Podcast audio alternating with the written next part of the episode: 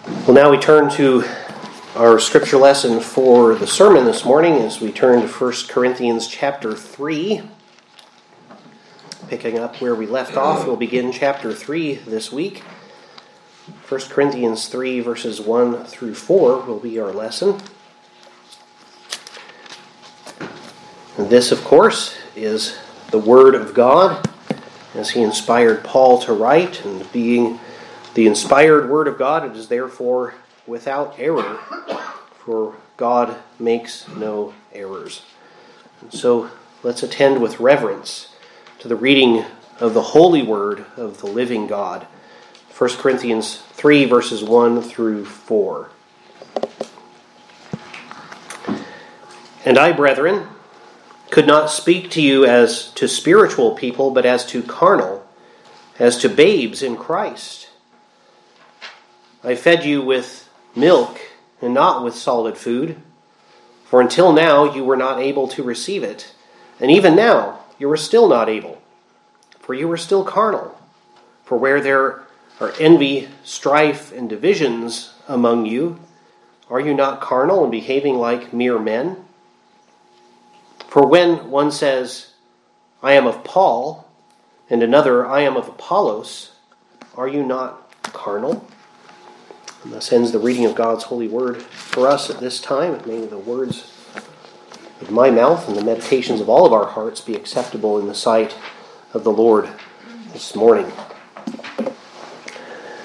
In chapter 2, uh, Paul spoke, you might recall, of the Corinthian brethren, and indeed all Christians, as being people who are spiritual that is, people who are of the Spirit.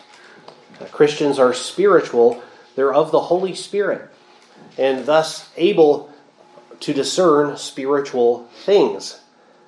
They believe the gospel. They grow in the knowledge of godly things because they have been brought to life spiritually by God, the Holy Spirit and are indwelt by Him. So uh, that term spiritual can apply to all of those things being indwelt by the Holy Spirit, being brought to life by Him, having a spiritual life in and of itself. And that is this spiritual reality that those who are spiritual, as Paul calls them, believe the gospel and can grow in the knowledge and application of godly things. However, as we have made our way through 1 Corinthians thus far, We've also recognized that while we play no role in our justification, in our being counted righteous in God's courtroom judgment, as it were, we're, uh, we play no role by His grace.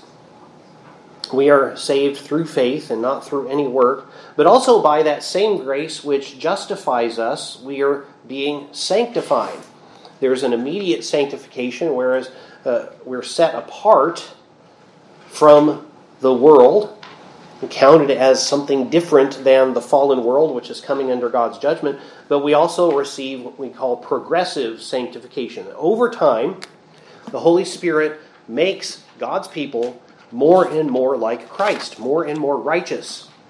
And that progressive sanctification also depends on God's grace, but unlike justification and even immediate sanctification, it involves our choices and actions. I make choices from day to day. You make choices from day to day. And sometimes we choose that which is against God's revealed will. And that isn't the Holy Spirit working within us to tell us to do that which God would not have us do. Uh, it's a, a, grave error, uh, in fact, a heresy that says that uh, once you're indwelt by the Holy Spirit, anything you want must be the will of God. There are people who teach such nonsense. That's not what the Bible teaches. We still have indwelling sin.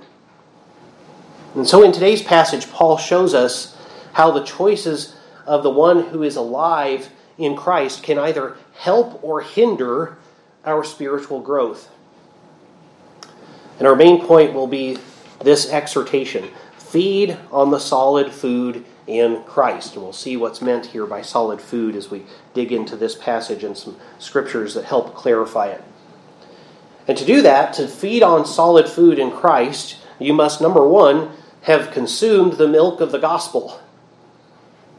Number two, you have to move beyond that milk to include solid food. Number three, you have to cease thinking as the fallen world thinks. And finally, number four, you have to leave behind behaviors that proceeded from your previous fallen nature. So before we get to that point of talking about feeding on the solid food, let's consider the problem that Paul is addressing here and how he goes about addressing it. On the one hand, it's clear that his intended audience for the letter is made up of Christians. In chapter 2, verse 14, he contrasted the spiritual person with the natural man, a person uh, who is incapable of discerning spiritual things because he is spiritually dead. And he tells the Corinthian brethren, You are spiritual. The word translated there as natural, we noted last time, was is psychikos in the Greek, uh, which uh, we saw before. That term refers to the soul or the person of a human being. But in this context, one who is not alive, spiritually speaking. And so, this is the kind of contrast that we find in Romans 8, verses 8 and 9. So, then those who are of the flesh, Paul says in Romans 8, cannot please God. But you are not in the flesh but in the spirit. So notice the juxtaposition there of being in the flesh, in the fallen nature, or in the spirit. He says, if indeed the Spirit of God dwells in you, so if you have the Holy Spirit dwelling in you, you're, if you're a true Christian, you are of the Spirit, you're not of the flesh. He says, he goes on saying, Now, if anyone does not have the Spirit of Christ, he is not his. And so he's talking about people who don't have the Spirit of Christ, who are not Christ's possession, versus those who are. But on the other hand, here in 1 Corinthians 3, you'll notice by contrast that Paul addresses brethren who are babes in Christ. So again, he's talking to Christians. They've got a problem, but he's talking to people he understands are actually born again. They're babes, but they're born. Right? So while they were still spiritual infants, which is the problem that Paul wants to deal with, they should be beyond that now they are nevertheless in Christ. Uh, they had been born of the Spirit, as Jesus says in John 3 3. But Paul writes in verse 1 here, And I, brethren, could not speak to you as to spiritual people, but as to carnal, as to babes in Christ. And so when he speaks here of being carnal, we're going to talk about the Greek terms that he uses there and, and flesh them out, no pun intended, uh, for uh, what we're talking about here. But he's talking to people who are not outside of God's people, but inside, as people who are babes in Christ. People who are living in the Spirit, as it were. The word he uses there, you know, which is translated here in the New King James Version as carnal, is particularly of note. Uh, in many later manuscripts, it, he uses the same word, or the same word appears in verse 1 as we find for that's translated here as carnal in verse 3 as well. Uh, however, in uh, many of the older and well attested manuscripts, it's a slightly different word. Has the same root, but it's a little bit different, and the, the difference is telling. Now, while in verse 3 we find the Greek word sarkikos, that sark part of it, it means flesh, right? Uh, in verse 1, it's sarkinois. It's from the, the root sarkinos. The difference of one letter in the Greek, but it's an important difference.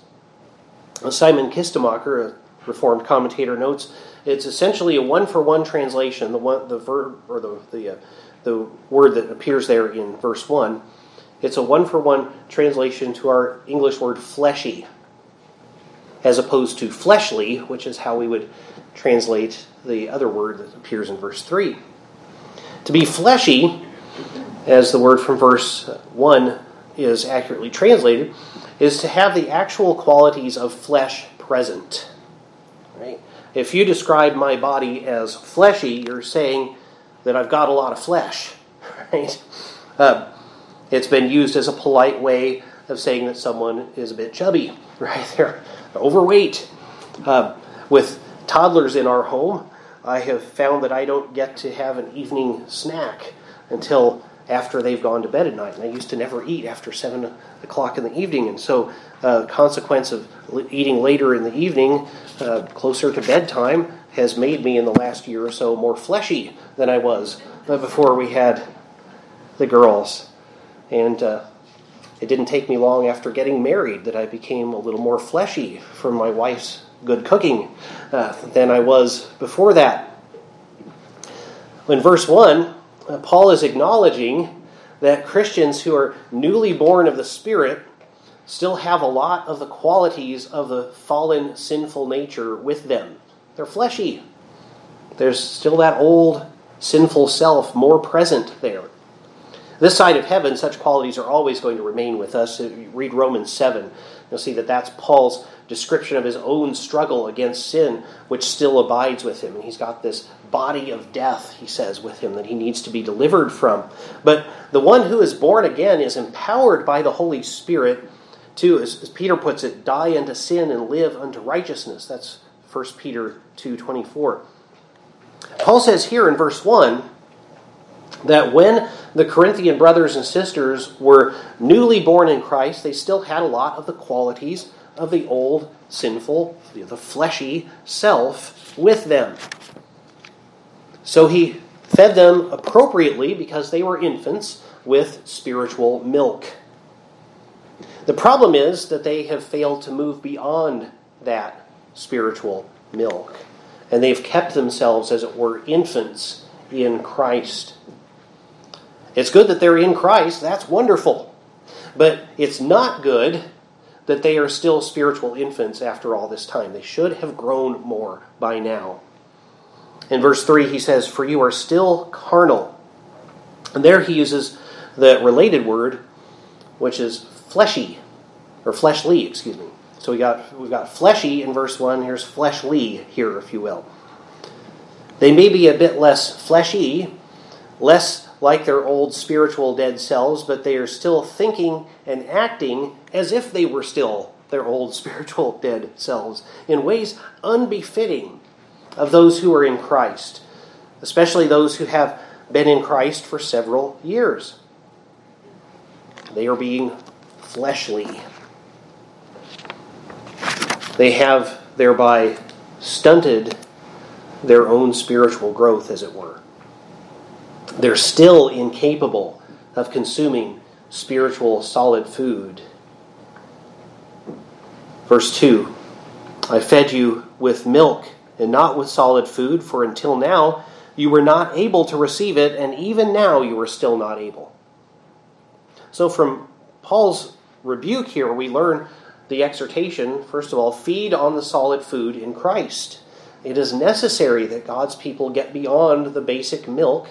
And we'll talk about what that is here in a minute milk versus the, the solid food.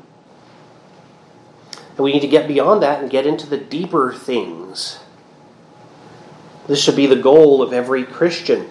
So, what then does Paul mean by solid food? He doesn't explicitly explain in this context, you'll notice, he just expects the Corinthian Christians to understand the metaphor here. But the implications are pretty clear.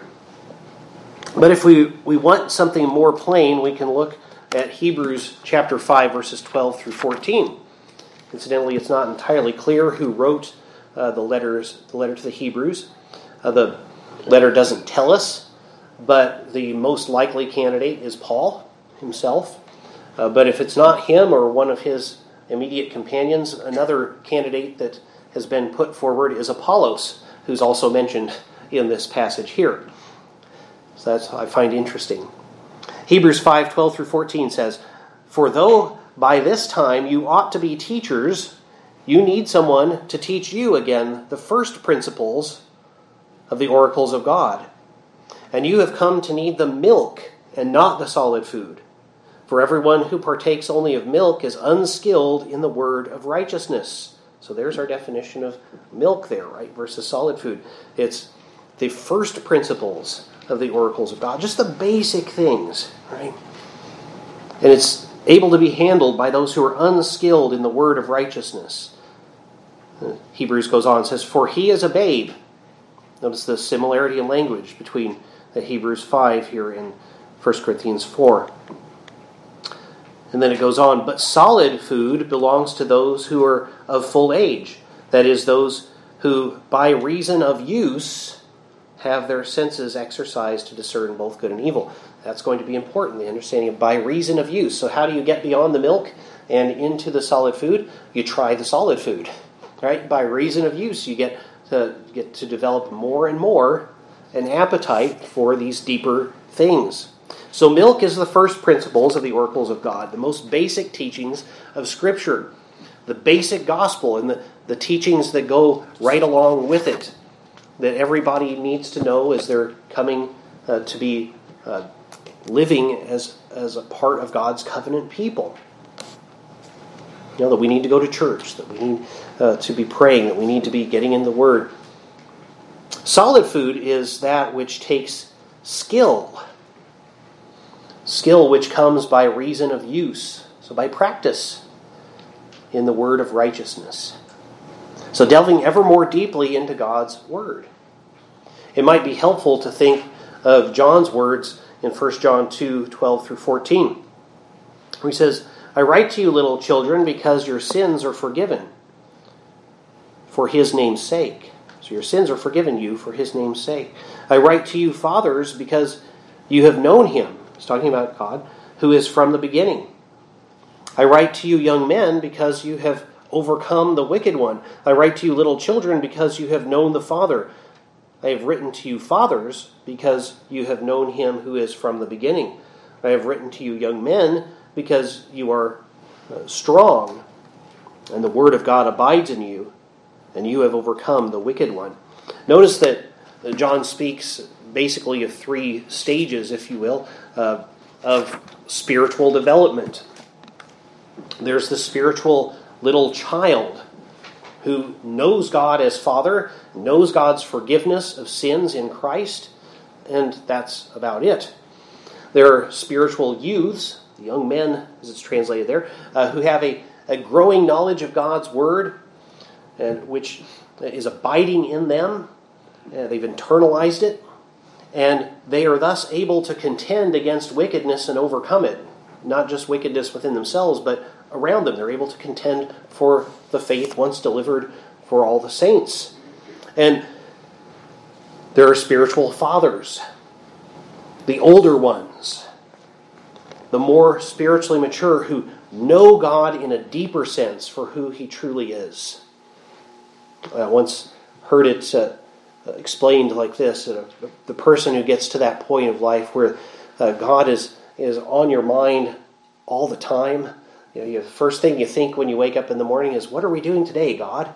And, and the, the Lord is with you through the whole day and in your thoughts. And you don't do much of anything without consideration for the Lord. And uh, loving Him more and more deeply for who He truly is. And that comes to the man or woman who has grown and grown and grown in uh, knowledge and wise application of God's Word. So the, the God that you're talking to when you wake up in the morning and say, What are we doing to God, today, God, is, isn't just uh, one of your own imagining, but the Lord who is revealed in Scripture. Paul here in 1 Corinthians 3 rebukes the Corinthian Christians for getting stuck at an early stage of development. They've gotten stuck at that first stage, and they've never grown beyond it. They're still spiritual infants. They are as yet incapable of getting beyond the milk of the gospel basics because they haven't developed their spiritual discernment by reason of use as Hebrews 5:14 says. They're returning to fleshly ways of thinking, to behaviors consistent with the old fallen sinful self because they haven't gotten deeper and grown. Verse 3 For you are still carnal, fleshly. For where there are envy, strife, and divisions among you, are you not carnal and behaving like mere men? Or notice that mere is just in the is in italics there in your New King James. It's, are you not behaving like men? So he's juxtaposing mankind that's fallen from those who are redeemed. And he's saying you're acting more like fallen mankind than you're acting like God's redeemed people.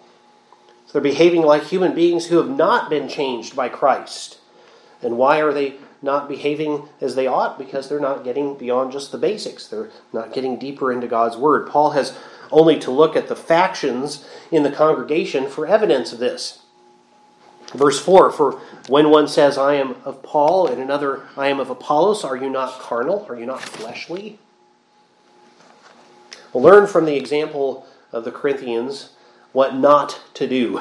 This is a negative example for us. I think I used the illustration before of uh, there used to be a television show. I don't, maybe it's still on. As Kim and I don't have cable or satellite or anything, but I remember many years ago seeing a, a program called "What Not to Wear" was on television, where people were uh, taught what worked well for their body type and things like that in terms of clothing uh, by showing them. Uh, here's what you're wearing now is not working, and here's why. And so they would start with what not to wear, and then show people uh, what worked well with their body type and that sort of thing. We'll learn similarly from the example of the Corinthians here what not to do. So rather, do the opposite be feeding on the solid food in Christ. Well, how do you do that? Well, Paul, in offering negative examples here, examples of what not to do, points us in the direction of what to do. Number one, to feed on the solid food, you must first have consumed the milk of the gospel. Uh, so the unbeliever who has never consumed that milk cannot consume the solid food, uh, for he's never been born of the Spirit. Verses 1 and 2 again, and I, brethren, could not speak to you as to spiritual people, but as to carnal, as to babes in Christ. I fed you with milk, so that's good, and not with solid food, for until now you were not able to receive it and even now, you are still not able. So it was good that they received that milk from Paul, but now they need to be able to receive something deeper. Paul fed them with spiritual milk when they were spiritual infants. Peter says in 1 Peter 2 1 and 2, Therefore, laying aside all malice, all deceit, hypocrisy, envy, and all evil speaking, as newborn babes desire the pure milk of the word, that you may grow thereby. And when our babies were newborns. When we first got them placed in our home, uh, for many months they consumed only uh, quote unquote milk. It was actually formula. Uh, had they been our biological children, perhaps my wife would have been able to breastfeed them, but uh, we had to give them formula. And they ate that formula exclusively for several months. But we didn't one day just stop giving them the formula and start giving them solid food, right? It was a gradual transition, wasn't it? So Peter's telling us there we have to still be consuming that spiritual milk. We need to come back to it from time to time. We transitioned them from to baby foods and then more and more solid foods while they still drank the formula as well. And they're long past the formula, but they still have milk and they can't quite eat yet everything that we eat as adults. Similar to that kind of development, one who is born of the Spirit has to consume the spiritual milk almost exclusively at first. And they need the most basic teachings about uh, what Christ has done and what he expects of us. You know, about attending worship, about serving Jesus in life in general. And while you begin to, to uh, transition to the uh, more solid foods of the deeper teachings of Scripture, you'll need from time to time still to come back, as Peter says, to that pure milk. Because if you forget that, then all of the deep studies of Scripture aren't going to make any difference. So, for your spiritual life and growth, you have to have consumed that spiritual milk and be going back to it from time to time, that basic teaching of the gospel but secondly, then, number two, to feed on solid food, you have to be moving beyond those things. So you have to first have had the spiritual milk, but you need to be ready to move beyond those basic biblical teachings. Not in the sense of leaving them behind altogether, but in the sense of adding things to your plate. It's rather like expanding a child's palate. You know, if you don't teach them to try new foods, you'll never develop a taste for anything beyond pizza and chicken nuggets, you know. And we all know those kids who maybe they're a little bit older and they've just never gotten beyond pizza and chicken nuggets because they never really expanded their palate. Remember Hebrews 5:14 says by reason of use. That's how you grow in this ability to eat the solid food. Get deeper into the word. So how how do you get beyond the milk and get uh, into the solid food, getting deeper in the word? Well, you try it, right? How do you uh, how do you develop a taste for a new food? You have to try it first. Otherwise, you'll remain a spiritual infant. What would happen to a little child if, when they started to need to be able to eat solid food, you were just giving them milk? Well, they would be malnourished and they wouldn't grow properly. So if you are beyond that spiritual milk, if you're you're getting more and more solid food, keep growing in that. Keep trying new things, as it were, in God's Word. Keep getting deeper and deeper into the Word of God. And make sure that that's what you're putting on your plate and not other ideas from outside of the Word. Make sure you're getting God's Word on your plate. This is why it's important to have a well trained, well educated pastor for churches so that they can help us. Uh, it's like having the chef who helps you understand what you need on your plate and what things go well together. That's your basic local resource for helping you get deeper into the Word. But the point isn't so that a pastor can just tell you what God's Word means. So he can, so he can help you have the tools so you can get more deeply into God's Word. Uh, we don't all have to be skilled with Hebrew and Greek, though. But we can all be reading the Word of God. The simple reading of the Bible in a good translation over and over uh, will give you a deeper knowledge of its content. Reading it straight through uh, is so good because it, it uh, gives you an understanding of how everything fits together. And the more times you do that, the more times you see that, how things fit together, the internal consistency of God's Word. You don't have to follow a reading plan that gets you through the Bible in a year. Just get through the Bible. You know, just start and keep going and get through it. That gets to the solid food of verse 2. Move beyond the basic milk of the gospel and transition into consuming more and more of the solid food of the deeper things that are contained in Scripture. Well, number three, then, cease thinking as the fallen world thinks. So, if you want to be consuming the, fall, the uh, solid food, you have to start stop thinking as the fallen world thinks. And of course, this, is uh, self reproducing, as it were. So, the more you're getting into God's Word, the more you will learn to think biblically. And the more you think biblically, the more uh, you will cease thinking as the fallen world thinks. And the more you cease thinking as the fallen world thinks, the more you will think biblically. Verse 3 For you are still carnal. So here's what not to do, right? For you are still carnal, Paul says. And then he speaks of examples of how they're still carnal envy, strife, divisions, which are coming from their way of thinking. Thinking like a fallen man or woman makes it easier to envy, to bicker, to be divisive. Just look at how people in the world tend to treat one another. Rather, as Paul says in Romans 12:2, we need to be transformed by the renewing of our minds. Be transformed by the renewing of your mind. Have a new mind that God has renewed and be transformed by that. Cease thinking as the fallen world thinks. Related to that, then, is number four leave behind the behaviors that proceed from your fallenness. Again, verses 3 and 4 For you are still carnal, for where there are envy, strife, and divisions among you, you are, are you not carnal and behaving like mere men? For when one says, I am of Paul, and another, I am of Apollos, are you not carnal? Are you not fleshly? Think about Galatians 5 19 through 26. Now, the works of the flesh are evident. So, here Paul is going to list some things uh, that, are, that come from acting like our old fallen selves, which are adultery, fornication, uncleanness, lewdness, idolatry, sorcery, hatred, contentions, jealousies, outbursts of wrath, selfish ambitions, dissensions, heresies, envy, murders, drunkenness, revelries, and the like. And, that, and the like tells us there could be a lot more in this list, of which I tell you beforehand, Just as I told, also told you in times past, that those who practice such things will not inherit the kingdom of God.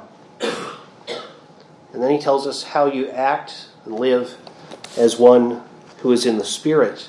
But the fruit of the Spirit is love, joy, peace, long suffering, kindness, goodness, faithfulness, gentleness, self control. Against such there is no law. God is encouraging us to do these things, not the things that are against his law, but the things that are that his law are for. Love, joy, peace, patience, kindness, goodness, faithfulness, gentleness, self-control. Paul says, "And those who are Christ's have crucified the flesh and its passions and desires." So you instead of following your fleshly desires, you put that to death if we live in the Spirit, he says, let us also walk in the Spirit. So if I'm alive in Christ, why don't, why don't I act like it? Paul's saying. Uh, let us not become conceited, he says, provoking one another, envying one another. Notice that the practices that we've talked about here today that help us to get to the solid food, they're mutually supportive. As you get deeper into God's Word, you will inevitably be returning often to the milk of the gospel. You can't miss it, it's a thread throughout the scriptures. The first principles are, are there constantly, over and over again. And as you grow in your knowledge of those things, of those first principles, you'll get to things that are deeper. You'll be more and more able to apply what is being taught in Scripture wisely in your life.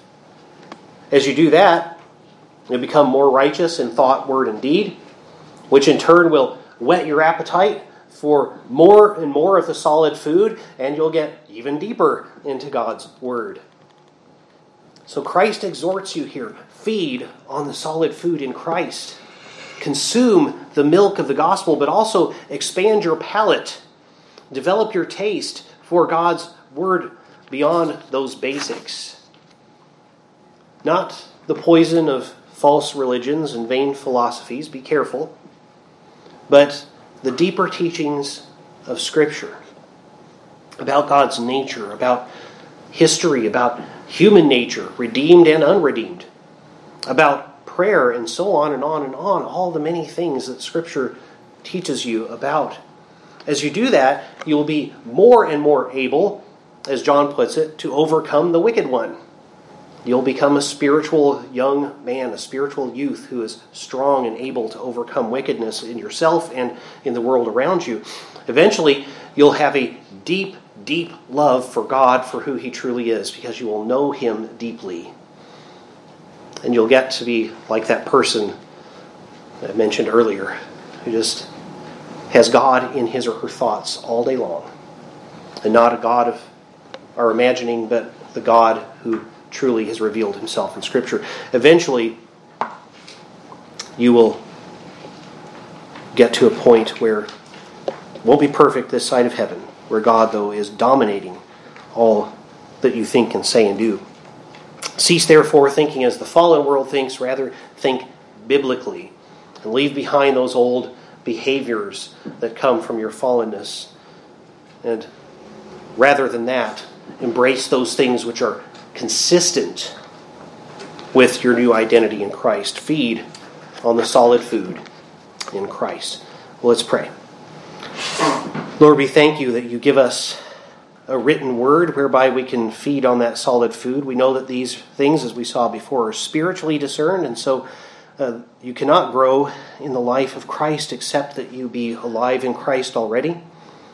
We pray that you would help us to consume that milk of the gospel as we return to it, but also to be getting deeper and consuming the solid food in Christ. That we would be leaving behind all that is dishonoring to you and more and more know you and love you for who you are. That we might grow ever in love and service to you as we feed on that solid food in Christ Jesus. And we pray this in His name. Amen.